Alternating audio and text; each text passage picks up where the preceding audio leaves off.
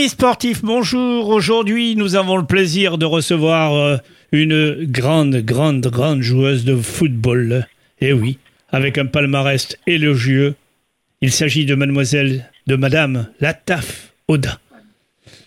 Mademoiselle Hoda Lattaf, merci d'avoir accepté notre invitation. Bonjour. Bonjour, monsieur Bitton. Alors, Hoda, quand on retrace votre palmarès, il y a de quoi en être jaloux. Oh, être jaloux, euh, on a de quoi être, euh, oui, je suis d'être fier, mais jaloux, après, je sais pas, parce qu'il y en a bien d'autres qui m'ont bien dépassé, donc. Ah, toujours donc, aussi oui, modeste, Hoda, toujours aussi modeste. Donc, euh, donc oui, effectivement, c'est un joli palmarès, une belle bah, carrière. Et bah, puis, oui, oui, mais si on cite euh, votre palmarès, euh, les gens se feront une opinion euh, moins, moins indiscrète que vous. Écoutez, monsieur Bitton, on va, on va pas le citer. On sait ce qu'on a fait. Ah oui, vous ne voulez pas dire aux gens ce que vous avez réalisé dans votre jeunesse. Ouais, oh, c'est, euh, ça y est, maintenant, on vit, on vit aujourd'hui, là, on vit, on vit aujourd'hui, monsieur Bitton. Combien de fois champion de France ? Honnêtement, je vous promets, je sais même pas. Oh, pour vous dire, hein. Ouais. Et des coupes d'Europe et des sélections d'équipe de France. Bon, bref, allez, je vois que je vais respecter votre modestie. Alors, actuellement, on, on dispute les mondiaux féminins de football, oui, et on a la chance de retrouver la France en quart de finale. Effectivement. Vous en avez vu beaucoup de matchs, Hoda, dans ces championnats du monde ? Oui, j'en ai regardé. Euh, quelle impression regard... avez-vous j'ai en regardé, général j'ai regardé, euh, j'ai regardé la France, j'ai regardé, euh, j'ai regardé le Maroc, et j'ai regardé euh, d'autres matchs. Après, c'était les, les, les c'était les horaires qui des fois qui étaient un peu un peu difficiles, mais sinon j'ai essayé de regarder cette Coupe du Monde, effectivement. Est-ce que vous portez une appréciation euh, ou alors vous trouvez une différence avec euh, le football qu'on a connu il y a une certaine année ? Oh, ça a évolué, oui, ça a bien évolué. Ça a bien évolué euh, sur euh, sur le professionnalisme euh, des euh, du championnat, par exemple.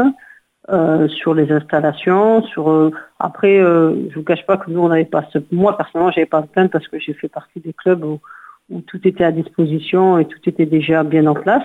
Mais euh, sur les autres clubs euh, euh, du championnat, oui, il y a beaucoup de choses qui ont évolué. Les filles aussi, c'est des athlètes maintenant. Maintenant, oui, elles sont reconnues euh, par rapport à leur à leur euh, à leur football, et puis euh, oui, oui, ça a bien évolué, et tant mieux pour le football féminin. Ce qui est, ce qui est intéressant de constater tout de même, c'est que les médias aujourd'hui réalisent que le football féminin a quand même une certaine et grande importance.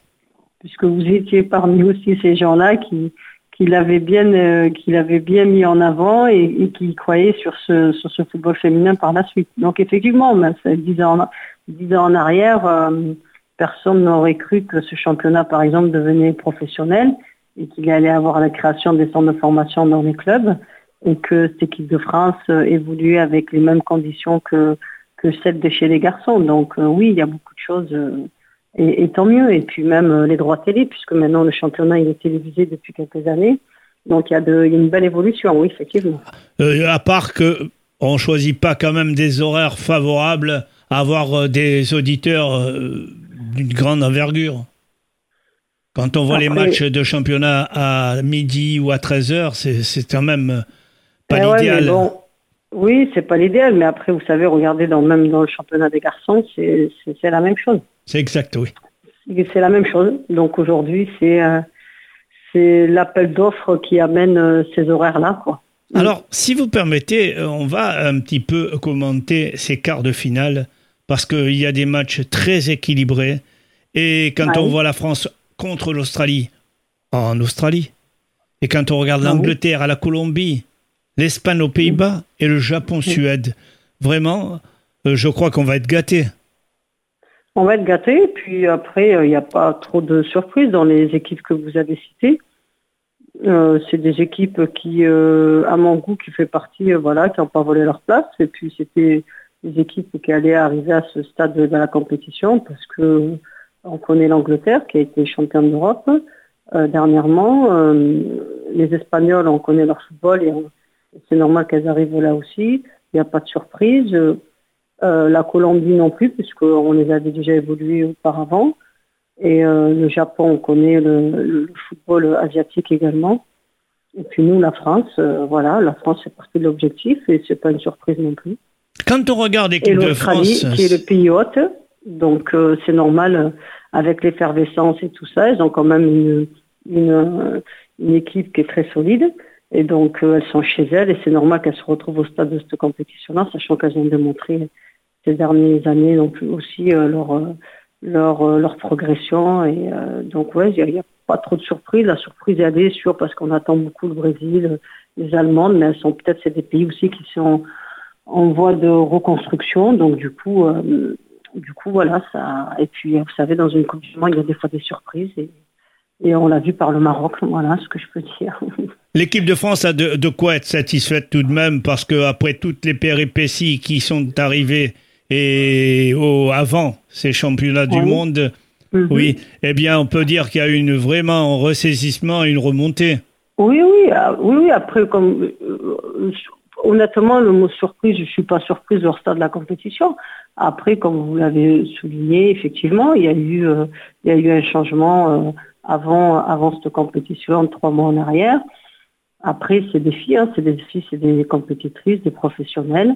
Elles savent leur devoir, ce qu'il y a à faire et pas faire. Et puis, elles sont plus seront concentrées sur cette compétition-là, même si, même si le, le sélectionnaire Hervé Renard n'a pas eu beaucoup de temps. Mais je pense qu'aujourd'hui, il a su euh, amener un groupe, euh, un groupe là où il veut l'amener, euh, avec une, une ambiance qui règne. Et du respect entre eux, et, euh, et aujourd'hui, le travail et la rigueur, pour le moment, répondent présentes présente à, à ces objectifs-là, et puis on, on leur souhaite le meilleur pour la suite. Quoi.